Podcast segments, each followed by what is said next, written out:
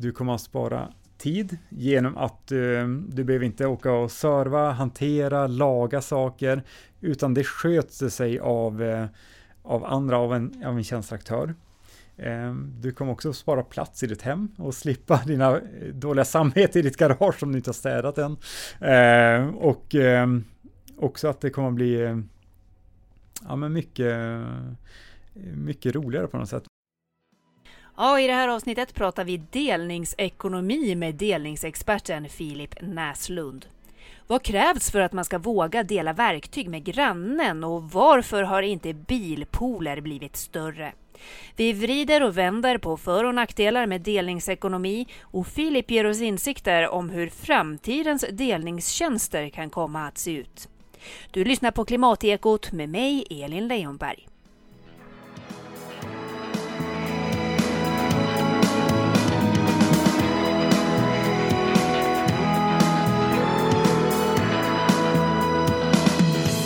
Filip Näslund, välkommen till Klimatekot. Tack så jättemycket. Kul att ha dig här. Ja, jätteroligt att vara här. Delningstjänster ska vi snacka om idag. Eh, vad är delningsekonomi? Eh, det skulle kunna vara att eh, ta en privat bil egentligen som till exempel står 96 av tiden eh, stilla.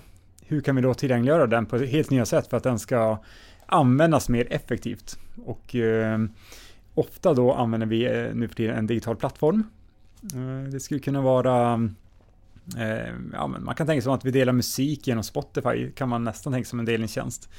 Och det bygger upp helt nya möjligheter. Så väldigt kort förklarat är det väl det som vi ser som delningsekonomin.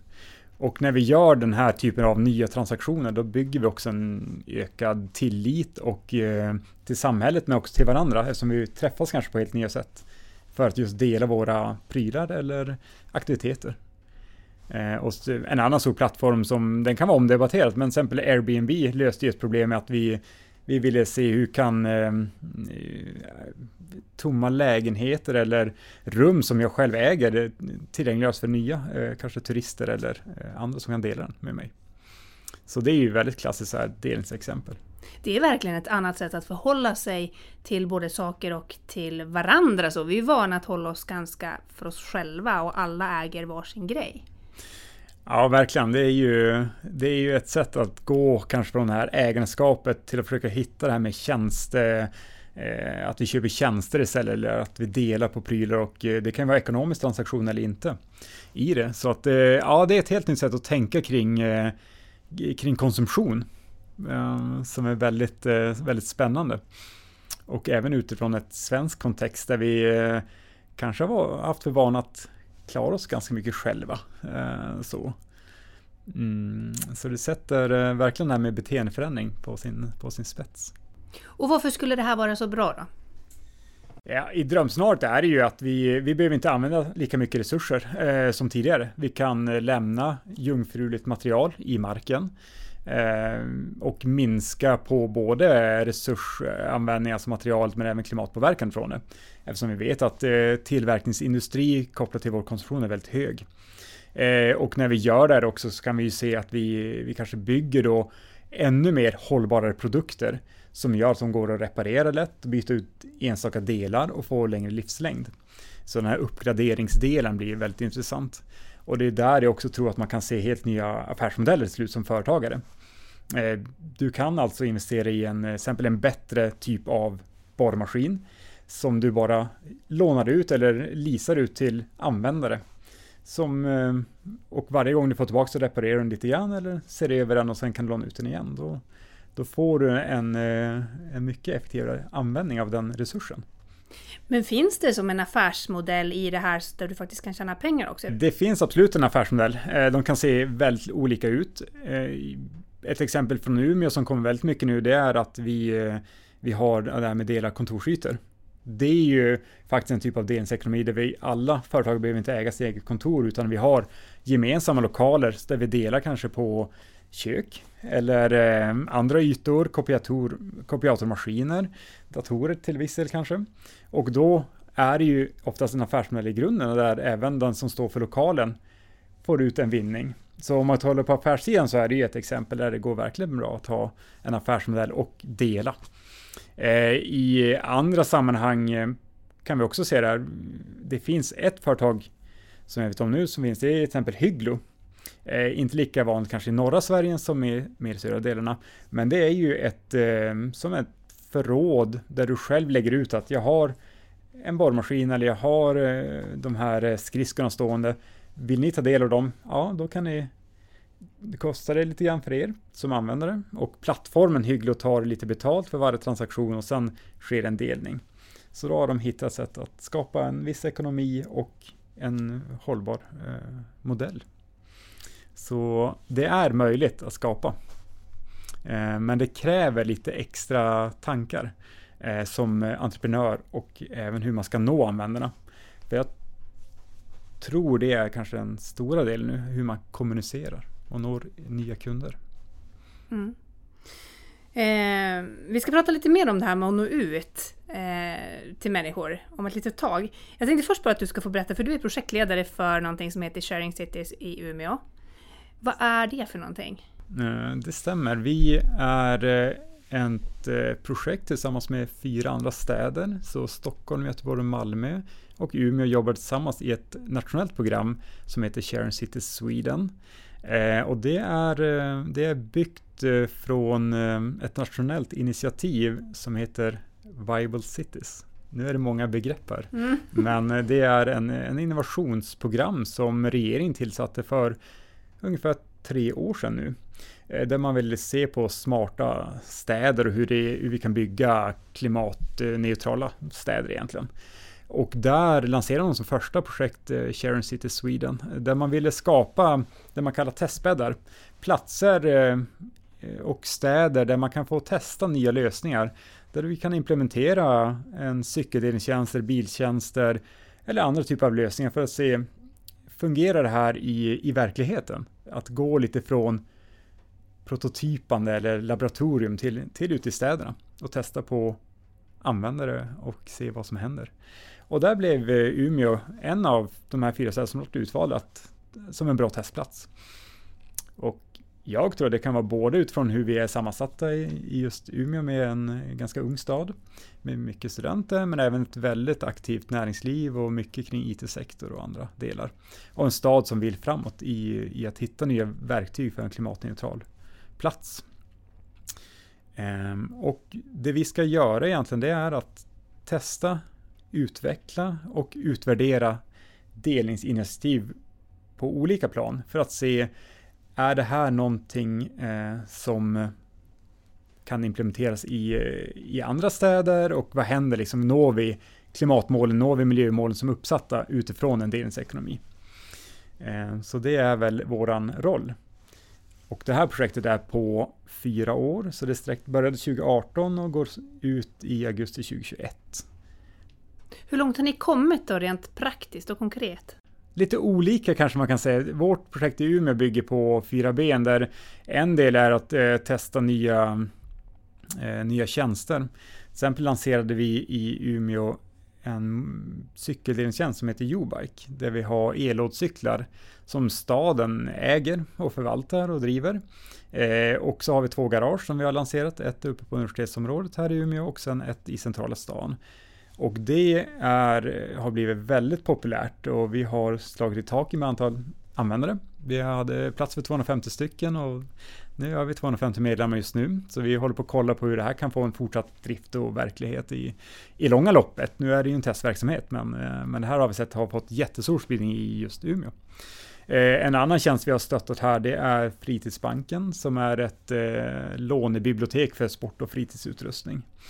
Här hjälpte vi dem bland annat med att bygga ut en parasportdel så att eh, även eh, rörelsehindrade ska få möjlighet att ha, utöva sport och idrott. Och vi har sett en jättestort intresse. Det har slagit väldigt många rekord både i antal utlån och användningsområden just här från Umeås sida.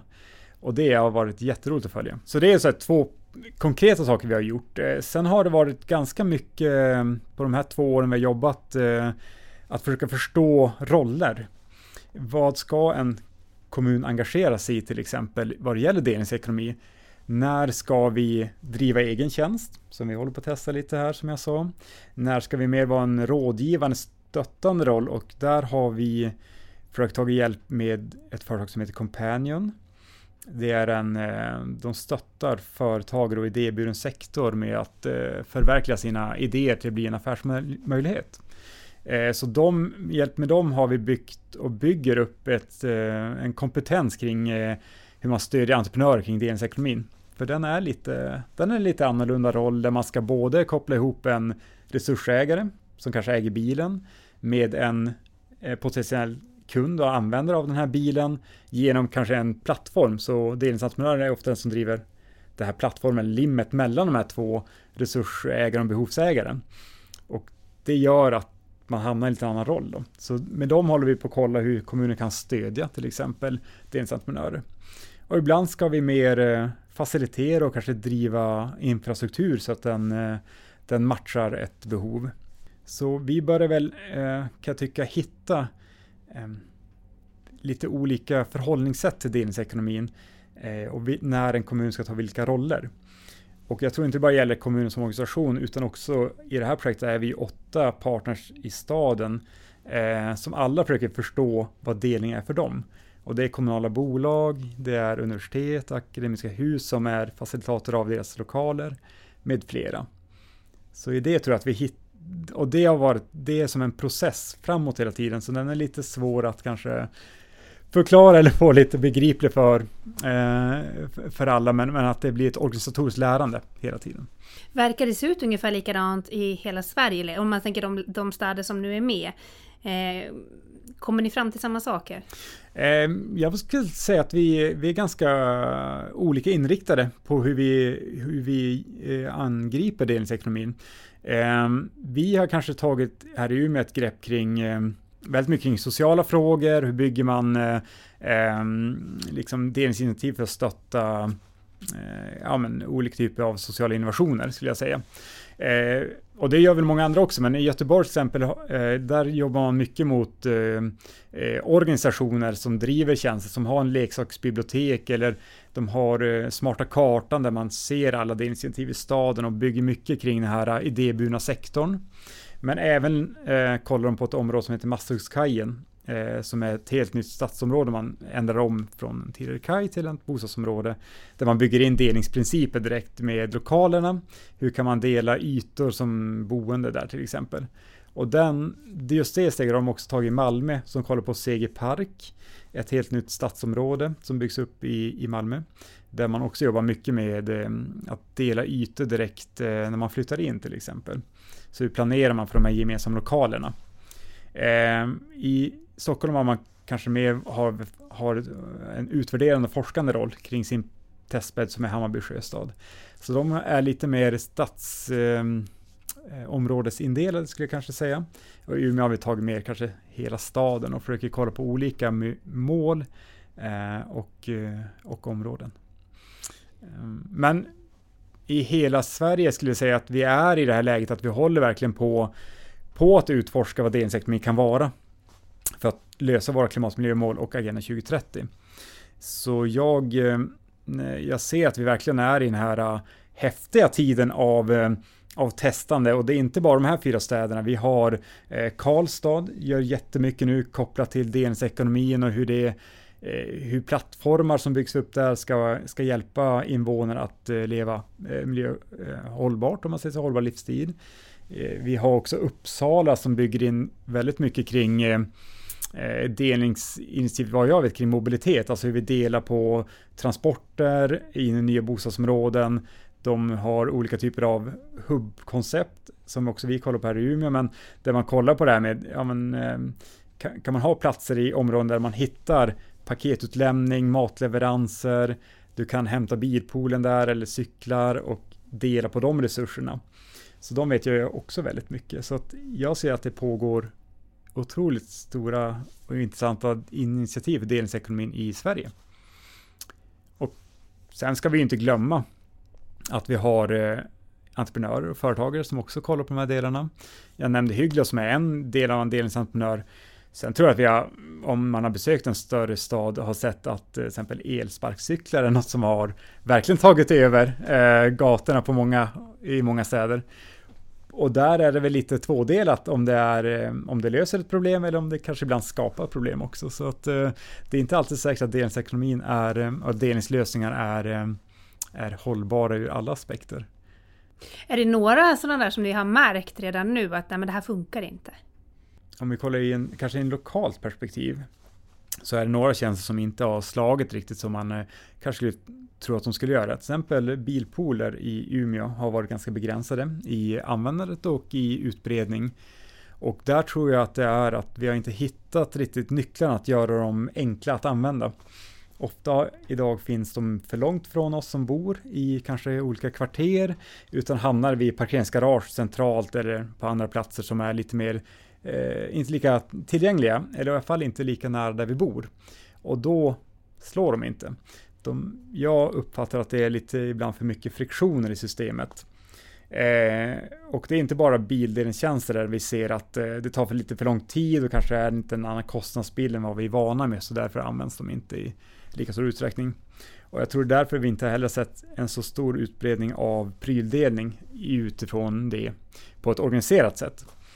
Och jag tror det är för att eh, till exempel om jag skulle låna ut min borrmaskin till dig eh, i den här eh, så skulle det kanske kräva att du eh, kommer hem till mig och hämtar borrmaskinen. Sen ska, jag, ska du använda den, sen ska du komma tillbaks till mig och eh, det gör oftast att det tar mycket längre tid än att du hade gått och köpt en enkel maskin själv och använt det där en gång och så ligger den där. Så jag tror vi måste hitta andra nycklar för att, eh, för att minska de här eh, tidstjuvarna i systemet. Det är någonting vi försöker belysa i vårt projekt. Eh, till exempel genom att bygga de här äh, hubblösningarna där man hittar till exempel äh, leveransskåp där jag kan lämna min maskin på morgonen och du kan hämta den och sen genom bara digitala nycklar så kan jag lämna tillbaka den där. Och då kanske det motiverar fler att använda det, att det blir lite enklare. Så uh, det är lite olika i olika kontexter, men jag tror vi får, vi måste kolla lite olika på vilken storlek av stad du är och hur plattformen måste byggas upp för att verkligen göra det enklare i vardagen. För det är det vi har märkt i projektet. Det är tiden och det är enkelheten och kostnaden som är verkligen centrala för om en tjänst eller en plattform ska bli lyckad eller inte. Men det är alltså en sån, att bygga sådana här hubbar, det är någonting som en kommun skulle kunna bidra med, tänker du, eller?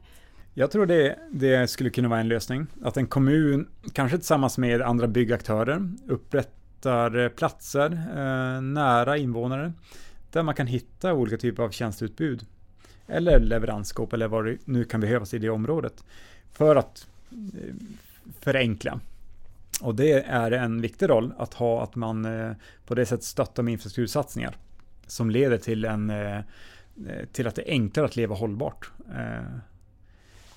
För det är väl generellt så att vi har byggt städer utifrån ett visst konsumtionsmönster. Eh, till exempel har bilen haft en central roll i vår tidigare stadsplanering. Nu är ju den eh, på väg att ändras till att bli mer det här för plats för människan igen, alltså att vi ska kunna gå och cykla och kommunicera på, på mycket hållbara sätt. Och det skiftet tror jag kan behöva ske också när det gäller annan typ av konsumtion. Det ska vara enkelt att hitta till eh, närproducerat eller ekologiska livsmedel. Det kan vara enkelt att eh, reparera eller dela med andra, även centralt i staden. Och det tror jag kan, eh, kan gynna eh, på ett sätt handel och, eh, och liksom också eh, den typen av eh, kommersiell verksamhet. Hur gör man för att nå invånarna i en kommun med det här? Det ni håller på med. Liksom hur, hur når ni dem som inte redan är frälsta?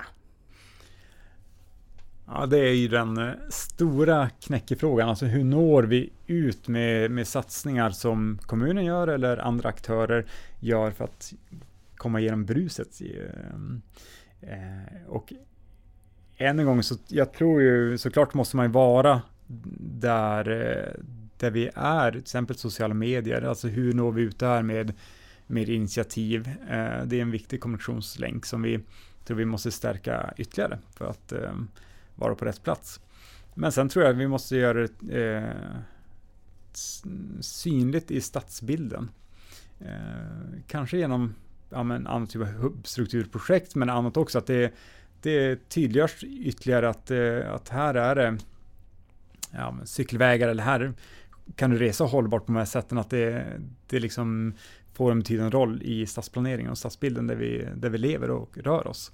Eh, och för att få med sig folk så måste man göra tjänster som är just som sagt enkla och smidiga att använda. Och jag tror ju verkligen på att, eh, att samarbeta mellan kommunala aktörer som kan stå för vissa typer av infrastrukturer och sen de som är kanske entreprenörer eller drivna idébärare som kan se möjligheter att lansera tjänster och få stöd för det och eh, att ja, men just testa och eh, utveckla sitt utbud. Det tror jag är en, en nyckelfaktor. Att vi kanske genom att använda de som är frälsta redan för att nå ut till en större massa. Um, och där behövs nog många initiativ och eh, tankebanor. När jag tänker själv på hur jag själv har tänkt kring det här och när man pratar med, med vänner och bekanta kring delningsekonomi, så det finns ganska många mentala hinder upplever jag. Jag höll på att fundera på senast i helgen, alla dessa trädgårdsredskap som man använder en, två gånger per år, men alla äger varsin. Eh, man vill ju inte vara Ove Sundberg som så hela tiden går och knackar på grannens dörr. Ursäkta, kan jag få låna häcksaxen igen? Eh, utan det är liksom enklare på något sätt att ah, men det är klart att vi går och köper våran egen. Vi ska ju ändå ha den varje år nu. Så här. Men det är ju helt vansinnigt egentligen. Att vi har alla de här prylarna som bara tar upp jättemycket plats. Vi måste bygga extra stora garage för att liksom rymma alla dessa prylar. Men hur gör man då, tänkte jag? Alltså när man om jag vill börja dela saker med mina grannar. Vi kanske är på stadiet att vi, vi snackar lite grann över staketet eller ute på gatan. Som inte riktigt den relationen att man helt plötsligt börjar dela verktyg med varandra eller snöslunga eller sådär. Eh, och man har alla de här hindren, men tänk om det går sönder? Tänk om eh, man inte tar hand om grejerna? Tänk om det blir grannosämja? Nej, vi låter bli det liksom. Har du stött på också de här tankegångarna och fördomarna. Eller vad man ska säga. Ja, absolut. Och eh, jag kan även ha dem själv, även fast jag jobbar väldigt mycket med delningsekonomi just nu och driver det här projektet till exempel på kommunen. Att, eh, att det finns eh, både eh, strukturella hinder och hur man ser på ägandeskap som gör det lite problematiskt. Men något vi har sett när vi gjort studier till exempel kring hur benägen är att dela så trädgårdsutrustning till exempel har kommit upp väldigt högt att det är någonting vi kan tänka oss väldigt väl att dela med andra. För det är ju oftast som du säger ganska kostsamma maskiner som står väldigt ofta och kräver underhåll. Eh, Medan till exempel kläder är någonting vi har väldigt svårt i de studier vi har gjort i alla fall, att, att dela med andra är lite mer personligt. Så att det, det är nära en. Så den här statussymbolen är ju också ganska intressant. Eller vad man kopplar till, en, till sin egen konsumtion som eh, sin symbolik för vem man är. Eh, men det där kommer ju upp väldigt ofta kring, eh, går det sönder, vad händer då? Eh, hur ska vi ja, hur hantera konflikt? Eh, och det känns lite obekvämt. Jag tror det finns några nycklar man kan jobba med. Eh, vi har sett till exempel att skulle du bo i en bostadsrättsförening, det är ett yppligt tillfälle att starta delningstjänster, att genom föreningen driva igång tjänster eh, som kan äga till exempel utrustningen för trädgård eller eh, eh, maskiner eller sådana verktyg gemensamt. Eh, där man då också eh, får som en försäkring. Det blir inte lika, lika kanske personligt bundet utan vi äger gemensamt och det, det kan vi dela på. Eh, och det är ett intressant sätt att göra det på. Jag tror också att de här um, plattformarna som kommer för just, eh, det finns något som heter Localife, det finns säkert andra plattformar som är lite mer eh, nära grannskapsnära så att man kan egentligen ringa in ett område och säga i det här området, där kan jag dela med mig av min eh, gräsklippare. För oftast kanske vi känner vår granne. Och genom plattformen får jag en försäkringsdel, så den som lånar den här blir försäkrad. Händer någonting så vet jag att jag kan ersätta den här produkten. Eh, så det är ett sätt att komma runt att då blir det lite mer trygghet. Det blir nästan som att gå till en, till en vanlig affär. För det är ju ofta så, då känns det ganska tryggt och du vet vem du ska kontakta om det händer någonting. Och likadant måste man nog göra kring delningsekonomin, att man kan bygga in de här skyddslagren. Så det är två sätt att göra det på. Antingen gå igenom en plattform och ringa in sitt område och då börja med om man, eh, man har nära sig, för de känner man oftast lite grann. Och sen tycker man att det här var väldigt roligt och jag kanske vill testa lite mer, då kan man vidga det till en stadsdel eller till en hel stad till slut. Så man kan liksom få det i lager. Men sen eh, ser vi också att det kommer nya satsningar från etablerade företag. Vi har bland annat eh, haft en dialog med Huskvarna som just eh, har väldigt mycket såklart trädgårdsutrustning både sommartid och vintertid. Och de har just nu lanserat en helt ny delningstjänst. Eh, Tools for you heter den, som de har börjat testa i Sverige och andra länder. Eh, där de ställer ut skåp i områden där det finns till exempel en, eh, en gräsklippare eller en motorsåg. Och sen delar man mot företaget. Så att sådana lösningar där etablerade företag också hittar nya affärsmodeller där de garanterar produkter för många. Kan vara ett sätt att göra det på. Där det, in, det är lite ett annat sätt att göra det på. Då blir man inte den här personliga kontakt kanske, men det är en typ sätt att dela.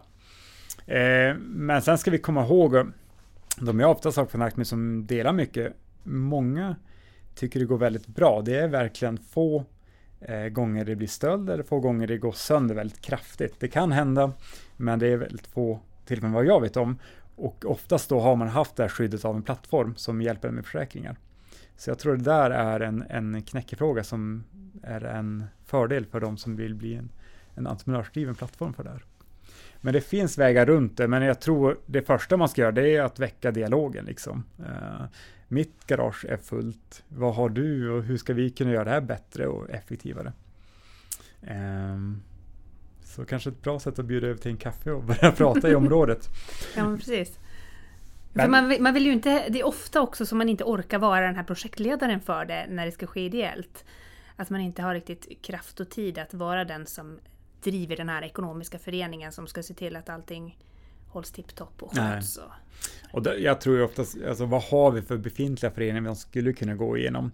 Är det en bostadsrättsförening? Ja, där finns det väldigt naturligt. Men man kanske också är med i någon typ av annan idrottsförening eller annat där man har någon typ av kontaktnät och redan uppbyggd form av delning eller eh, andra andra frågor måste inte vara en delningsfråga man är organiserad kring, men vad har vi för befintliga nätverk egentligen? Vart kan man bygga det här ifrån? För jag tror faktiskt som du säger att det är lite eh, ja, tidskrävande och jobbigt att vara alltid den som ska kanske starta upp nya projekt eller, eh, eller ställa frågor till andra. Att, eh, att vi fortfarande är i den här tankebanan av att, att vi är lite obekväma då. Så det är väl en förhoppning och jag tror när, när vi fick finansiering till det här projektet också var en förhoppning också från, eh, från Vinnova och andra finansiärer att vi kollar på det här med vad löser den digitala strukturen för att just förenkla kommunikation och, eh, och dialog. För något vi inte nämner nu som är väl en typ av delningstjänst, kolla på alla Facebookgrupper som finns kring ge och ta, byteshandel, eh, det kan vara second hand-försäljning. Allt ryms ju kanske inte under begreppet delningsekonomi, men det är ju någon typ av yttring av eh, hållbar konsumtion eller att vi kan förlänga i alla fall produktens livslängd på det sättet. Och det är väl det vi vill komma åt. Där är kanske inte alltid Facebook egentligen bästa sättet att, att liksom organisera sig, men där är ju nästan alla idag, så på det sättet är det ju väldigt optimalt sätt att bygga en grupp för delning i mitt kvarter. Eh, jag har ett ganska roligt exempel från en, eh, ehm, en person som varje gång han flyttade in i ett nytt, eh, han flyttade runt några gånger här då, eh, när han kom in i ett nytt hyreshus så startar han alltid med att sätta upp en Facebookgrupp för det huset, det trapphuset, skicka ut lappar till alla som bodde där att han har startat upp den. Och det första han frågade när han fick med sig någon var att låna en stavmixer. Och från stavmixern, om jag får låna en stavmixer så får du tillbaka en burk av den bästa hummusen du någonsin smakat. Och varje gång sa han att det nästan lyckades, att det var någon som lånade ut den, fick den där och sen blev det en snackis att ja, men jag fick den jättegoda hummusen och sen blev det nästa kom en, eh, nästa fråga och så blev det att det byggdes upp någon slags social samvaro där. Och jag tycker det var så roligt exempel att det var så enkelt att göra och han fick så mycket tillbaka. Eh, sen ville såklart inte alla gå med, men de som gjorde det vart eh, väldigt positivt överraskade om att jaha, man kan, det är inte bara låna ut en produkt, en, en stavmixer, sen var det det, utan jag fick så här mycket mervärde. Och det tyckte jag var en så här, ja men det är ju någonting med den här sociala eh, hållbarheten som vi verkligen når då. Och det kan alla göra. Det är ju väldigt intressant det där vad det, vad det kan ge för bieffekter av att låna grejer av varandra. Vi är ändå eh, vi är världens mest ensamma land, va? tror jag. Eh, och många vittnar ju om just det där att när man börjar låna så börjar man prata med varandra och man faktiskt gör sig beroende av en annan människa, vilket inte gör dig lika sårbar och lika ensam. Absolut, och sen ska vi ju inte glömma bort, det kanske det här exemplet också var bra på, det är ju att det var inte bara att låsa stavmixen, det var också att jag bidrar med min kunskap om att göra en bra hummus. Och kunskapsdelning är ju faktiskt också något väldigt någonting vi kanske gör väldigt mycket i vardagen, men också väl, någonting vi kan göra ytterligare, ännu mer. Eh, det är ju därför också det har kommit väldigt mycket av läxhjälpsplattformar, för att jag med min kunskap kan faktiskt ge läxhjälp till någon annan, eller annan hjälp på kvällarna. Och, men det behöver inte vara att jag tar betalt för det, det kan ju också vara att jag bidrar med kunskap kring odling eller vad det än är. Vi har ju flera stadsodlingsinitiativ i Umeå och det finns säkert andra initiativ. Vi har en, eh, ett jättebra initiativ kring en, de kallar sig Cykeljuntan, finns på Tunnelbacken. Och där eh, var ju inspirationen att man hade syjuntor, men de ville reparera cyklar och lära sig mer kring det och inte sy gemensamt och då skapar de något som man kallar cykeljuntan. Och där går det inte bara att lämna in en cykel och få den reparerad. Du går dit och får kunskap på hur du själv reparerar cykeln av andra som har fått kunskap av varandra. Så kollektivet blir väldigt duktigt på att laga cyklar. Och då delar man verktyg med varandra och kunskap och det blir ett socialt nätverk som bygger tillit för den stadsdelen. Nu försöker de vara ute på andra ställen. Och det är ju också ett jättehärligt exempel på att delningsekonomi bygger något, något, något, större än kanske en att nå miljönytta eller klimatnytta. Det blir verkligen en social närvaro. Som jag tycker är ganska härlig. Men du, vad är det som driver dig att jobba med de här frågorna?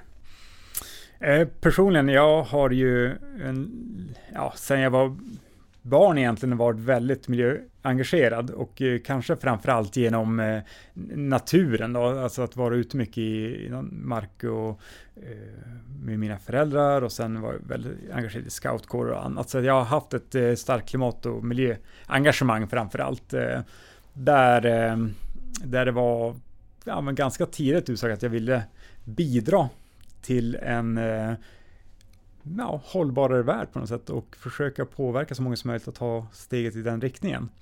Eh, utan kanske för den delen att vara eh, den mest miljömedvetna utifrån hur jag eh, gör privat. Alltså jag har ju också saker jag skulle behöva jobba mycket mer på. Men eh, mitt engagemang kommer från det att skapa väldigt stark miljö och klimatnytta. Eh, och jag eh, vill ha en, en grön och, och, fin värld egentligen. Och framförallt kanske också i mitt lokalsamhälle. Så därifrån kommer väl det starka drivet och eh, ehm, att få jobba då med att stötta hållbara livsstilar och hur eh, vi som aktörer kan, stora kommunala aktörer eller andra aktörer i samhället kan bidra till den, att förenkla den, eh, det för våra invånare. Det är ju ett eh, jätteförmån, verkligen. Hur upplever du att det tas emot då? Jag skulle säga att det är väl egentligen Mm, jag ska inte säga två läger, men jag kan, jag kan, uppleva själv att det är, eh, många tycker det här är väldigt bra, alltså att det tas emot väldigt väl mot det vi når. De är ju väldigt positiva och vill ha oftast ännu mer satsningar. När vi satsar nu på eh, cykelinfrastruktur, då kommer de tillbaka och säger att vi vill ha ännu starkare satsningar för att få ännu mer utväxling av att ha cykel som mobilitetssätt. Så vi måste göra mer. Och sen finns det kanske några i samhället som känner att de inte hänger med på resan, att det går väldigt snabbt, det ska förändras. Eh, man kan tyvärr hamna i en debatt kanske kring eh, stad och land, eh, som jag tror egentligen är eh, lite en feltolkning. För om vi gör väldigt mycket investeringar och satsningar kring en hållbar stadsmiljö, till exempel här i Umeå, så leder det till att eh, vi skapar utrymme för att eh, vi behöver kanske bilen på glesbygden. Eh, och byn runt omkring, då får de det utrymme som behövs för att kunna eh, kanske måste använda fossilt drivmedel längre än vi som bor i, mitt i staden till exempel.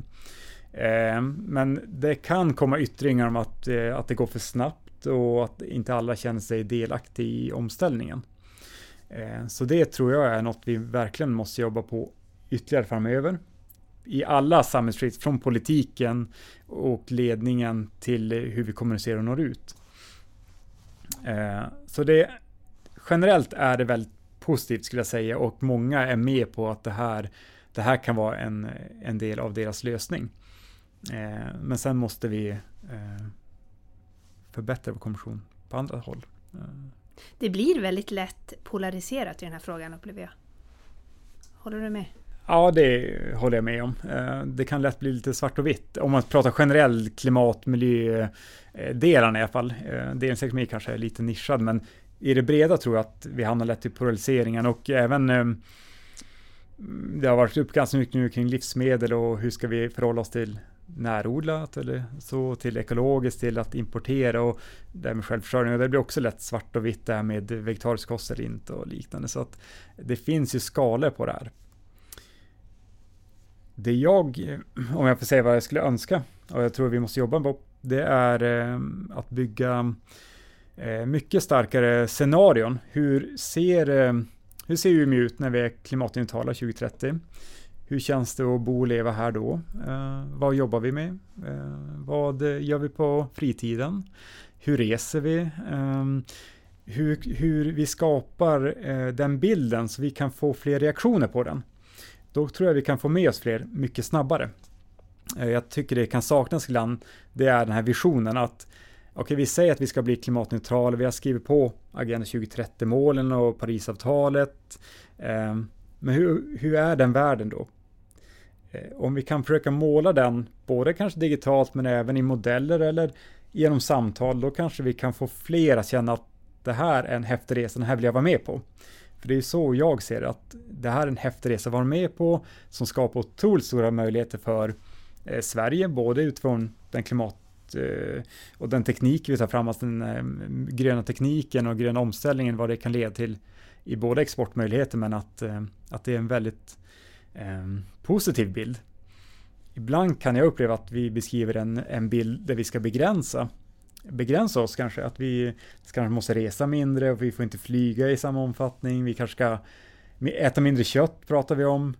Eh, och då låter det ju i mina öron att vi kommunicerar med en ganska negativ bild mot vad många har i dagens livsstil och hur vi vill leva. Men då kan man försöka vrida om det till hur kan det se ut? Och sen har vi den målbilden, då kan vi få fler att jacka i och säga, ja men jag skulle vilja, i min vardag är det här som är viktigt och sen börja röra i den här bilden så att vi når lite mer enhetlighet till slut kanske.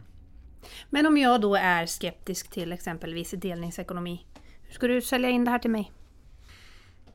Um, jag skulle sälja in det som att uh, genom att, uh, att dela så kommer jag kunna förenkla din vardag.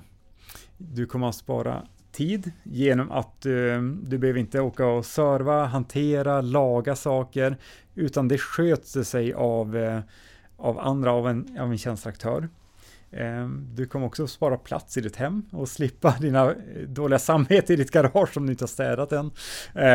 och också att det kommer bli ja, men mycket, mycket roligare på något sätt, mycket mer hanterbart med de du har runt dig. ja. Vad tror du är den viktigaste omställningen vi behöver göra om vi ska nå ett fossilfritt samhälle? Jag tror personligen vi kommer att måste uh, göra två saker. Det kommer inte för min del räcka med en teknikomställning som ändå kommer att ske. Jag tror vi kommer säkert nå det här med att få en, um, uh, bilar som drivs av Eh, Eh, av batteridrift eller av eh, ren energi och vi kanske till slut får självkörande fordon som vi kan minska bilar, men det kommer som inte räcka. Vi måste göra mer saker. Eh, och där tror jag verkligen på att vi kan behöva ställa om till att resa lite mindre med flyg och se det vara nära oss på ett annat sätt. Jag tror en del är att ställa om till att vi kommer inte kunna importera kött som vi gör idag, utan vi kommer måste Eh, nu låter det negativt, men vi kanske ser en värld där vi har ändrat oss till att äta mer lokalproducerat och mer kring växtnäring och sen kan vi ha viss mängd kött men inte, inte i samma utsträckning. Eh, och den skift tror jag vi håller på att ske ändå faktiskt med den nya, nyare generationen som kommer.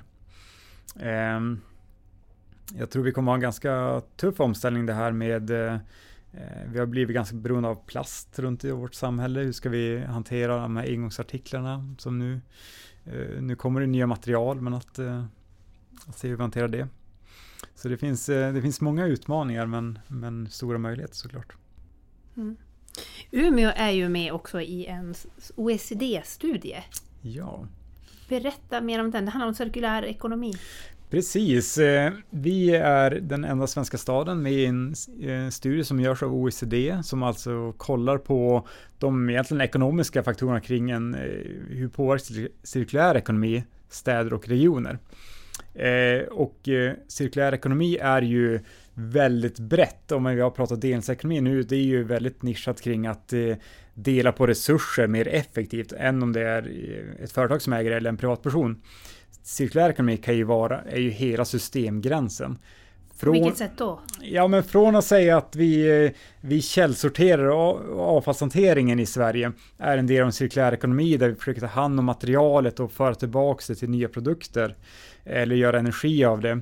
Vi har ett stort energisystem med fjärrvärme ingår ju på ett sätt i cirkulär ekonomi där vi producerar från avfallet vi bränner värme eller kyla eller solceller som, som vi kan ha som producerar energi som är eh, ren och cirkulerar i systemet. Till att handla om att, eh, ja men som vi sa, industrin runt omkring oss eh, ska kunna ta tillvara på tidigare råvaror och putta in dem igen i systemet för att göra nya produkter. Och om du har ett företag som gör, jag vet inte, alls gräsklippare till exempel, så kanske du får över massa metall från din tillverkning som kan bli nästa resurs som ligger bredvid dig och de gör något helt annat. Så att på det sättet så stannar materialet i, i systemet och, och um, det kan man då dra i kontrasten till det man tidigare sagt vi har haft hittills som varit en linjär um, ekonomi, alltså att du producerar någonting, en bil som används eh, och konsumeras och sen skrotas och eh, eh, liksom bara släpps där. Det är slit och släng Ja, lite slit och släng allting. Eller tröjor som eh, vi kan köpa väldigt billigt som produceras och vi tar eh, och syr upp dem i Indien eller Pakistan, de länderna, transporterar dem hit, använder dem en gång eller några gånger, sen bränner vi den, för den kostar väldigt lite. Eh, och det tyg och det material skulle ju kunna ha använts igen, alltså vi har bara tagit hand om det på rätt sätt. Och det är det de looparna man vill nu stänga då.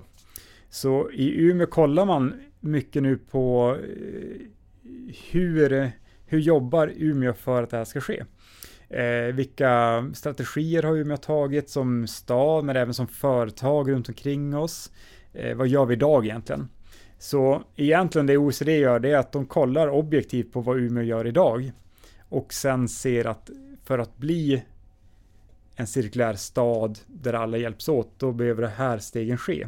Så de kommer tillbaka med rekommendationer för för staden, om man säger, med, med bredare bemärkelse att, att ta sig an det här. Men hur kommer det sig till Umeå? Var det för att uh, Umeå var så himla bra på det här redan, eller var det tvärtom för att Umeå behövde bli väldigt mycket bättre? Eh, ja, men nummer ett är att vi har i, i, från politiken sagt, har de sagt i vår strategiska plan att vi ska bli eh, en föregångare i cirkulär ekonomi.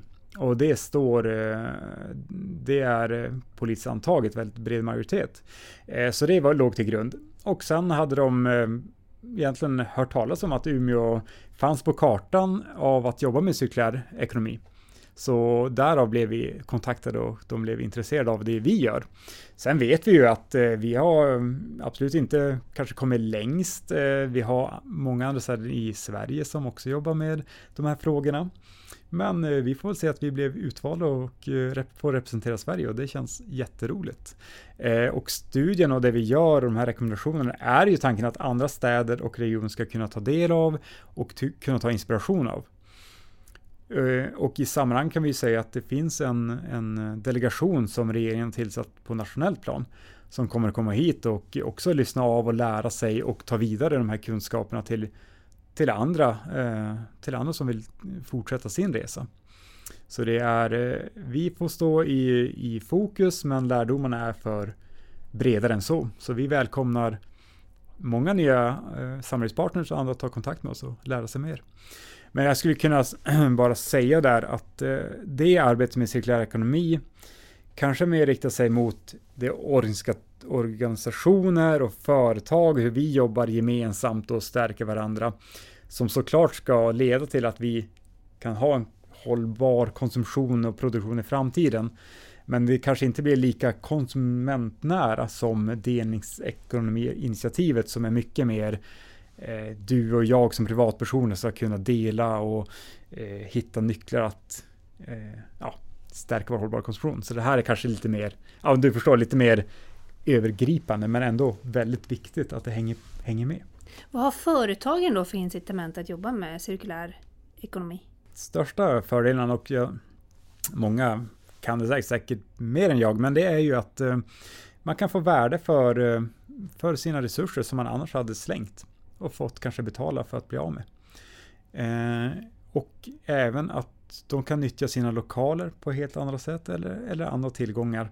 Så det är ju det att de kan få sin affärsnytta bland annat i att eh, det finns massa resurser som går till spillo i vår region, i vår stad, eh, som vi kan ta tillvara på och få in i processen igen. Och det måste ju vara billigare än att vi tar upp nya eh, jungfruliga material från marken och processar och gör hela stegen. Ehm, så det är det vi vill stärka, att, eh, att det här blir ett, ett stark del av sin affärsmodell.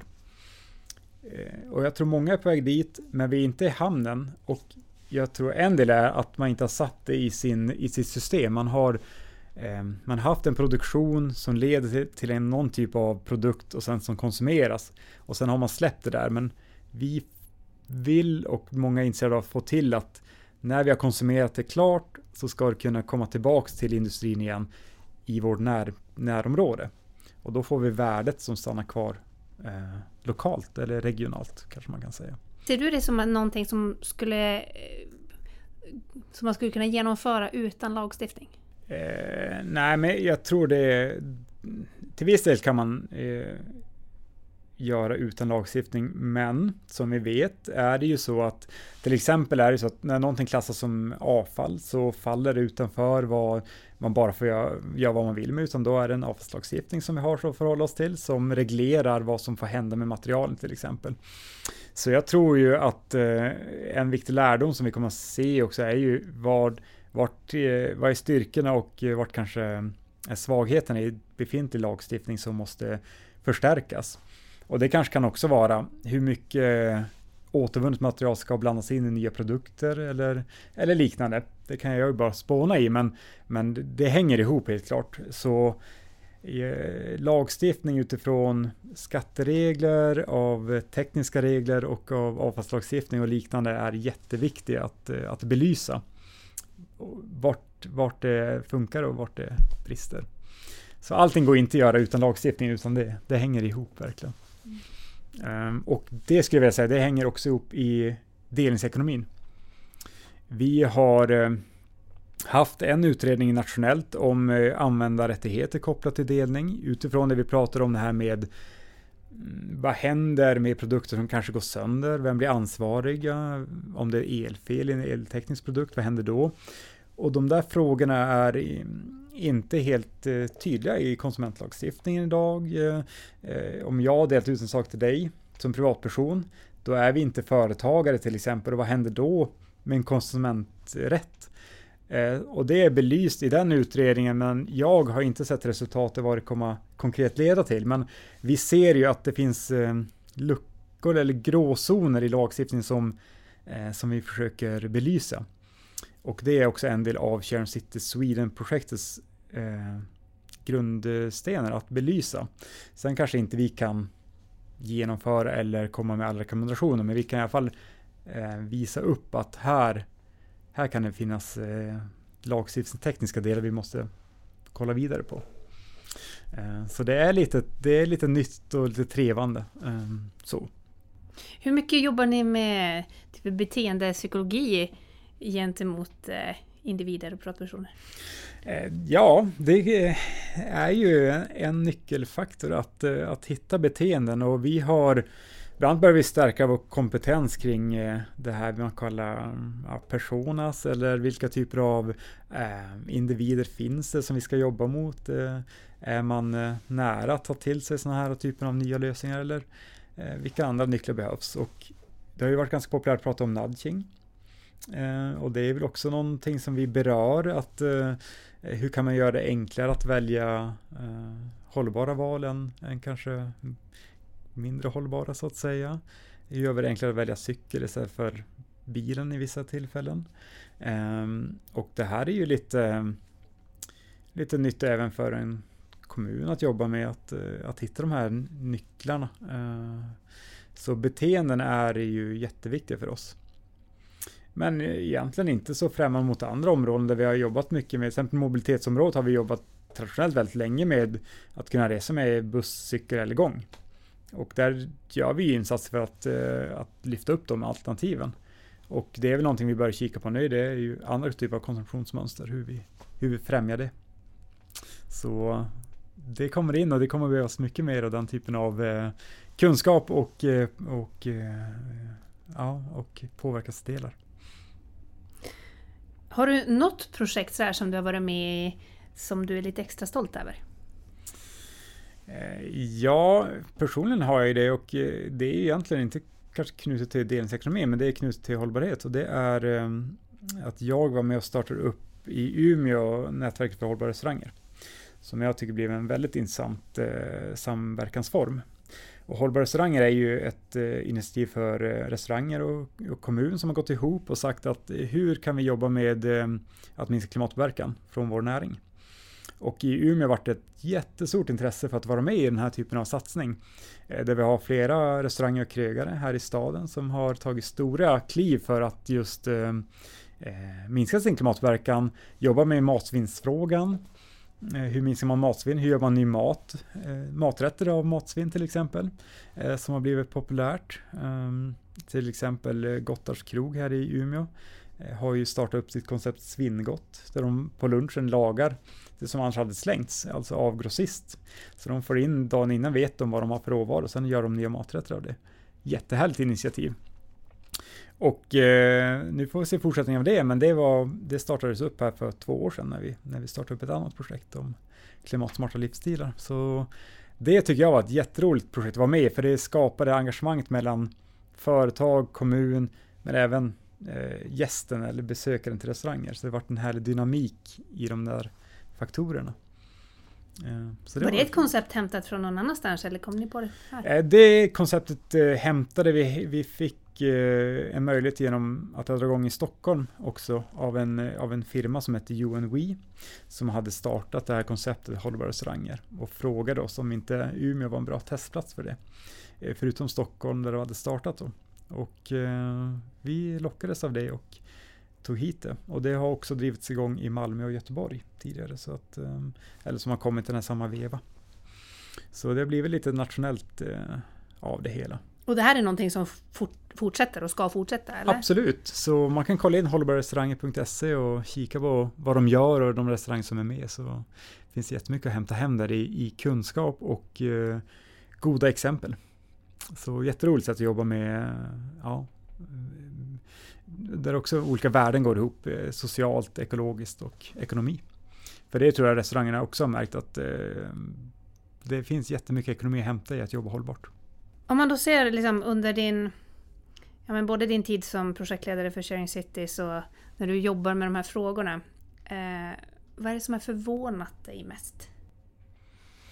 Ehm, ja, allra, jag tror allra mest förvånas över hela tiden är ju att eh, när man kommer ut och pratar med eh, företagare eller invånare eller besökare så generellt är det ju väldigt positivt att det är ett väldigt momentum att förändring ska ske nu.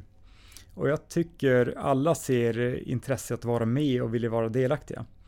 Så det är på något sätt eh, på ett sätt förvånande att eh, när vi har eh, träffar, initiativ eller när vi ska ha fokusgrupper för att prata framtidens mobilitet så kommer det massa deltagare som vill vara med. Och det är jätteroligt. Vi hade en testgrupp för att leva bilfritt i Umeå. Och där hade vi tio platser att vara, eh, som vi hade till förfogande för familjer. Vi Hade 170 familjer som ansökte om att få leva bilfritt i tre månader.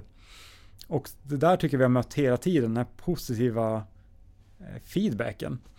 Nu är det ju säkert att vi kanske når mer en viss grupp, men ändå så är det väldigt eh, bra ordgång kring det här och mycket mer handlar kring hållbarhet i, i alla sammanhang. Så det är på ett sätt förvånar mig att, att det är väldigt enkelt på ett sätt att nå ut eh, till nya. Eh, det tycker jag är jätteroligt och, och ibland förvånande.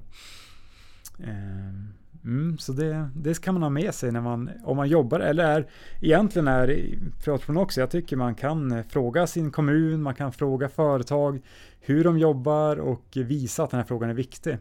För det är väldigt uppskattat. Och för att koppla till hållbara restauranger, eh, de restaurangerna älskar att få frågor från gästerna kring sitt arbete. För de tycker de får alldeles för lite. Vart kommer den här grönsaken ifrån? Vart är det här eh, köttet ifrån? Hur jobbar ni? De eh, älskar de typen av frågor. För det är ju där de är eh, och verkar. Och det tror jag vi kan ta med som konsumenter också, att vi kan verkligen fråga företagare. För då visar det att det här är en viktig fråga.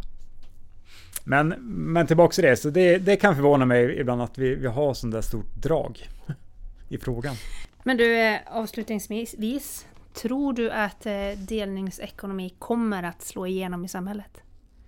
Um, ja, i vissa delar tror jag verkligen det. Uh, jag tror vi kommer se det här med till exempel bilpooler och liknande som en naturlig, eller att ha cykeldelningstjänster där vi bara hoppar på en cykel. Som verkligen finns nu klart i många städer. Nu pratar jag utifrån Umeå perspektiv där vi inte är där riktigt än då, men det, kollar du i Stockholm, Göteborg, Malmö eller andra så finns ju många sådana initiativ. Så det tror jag slår mer och mer. Jag tror där också att, eh, att firmor och företag kommer ha, ha liksom stora mm, pooler där, där vi bara tar en, en, bil från ett visst företag och använder den ett tag och sen ställer vi tillbaka den. Och det kommer vara helt naturligt i samhället att vi delar de där resurserna. Så att företag lanserar tjänster som vi delar på, det tror jag kommer bli, slå in väldigt stort. Jag tror vi har en bit kvar att göra att vi som, när vi väl äger någonting, att det ska gå jättenaturligt att dela med andra. Där har vi en bit kvar att göra som jag tror vi kommer få jobba vidare på. Så det kommer nog inte slå jättestort i närmaste framtiden tror jag själv. Även fast jag hoppas det. Men eh, det finns lite, som det är lite eh, hinder i det.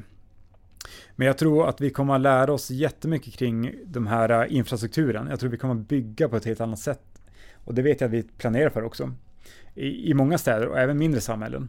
Och vi kommer att bevisa att eh, när vi pratar delning Eh, det kommer nästan bli som att leva i, om vi kollar i, kanske i, i glesbygd mer.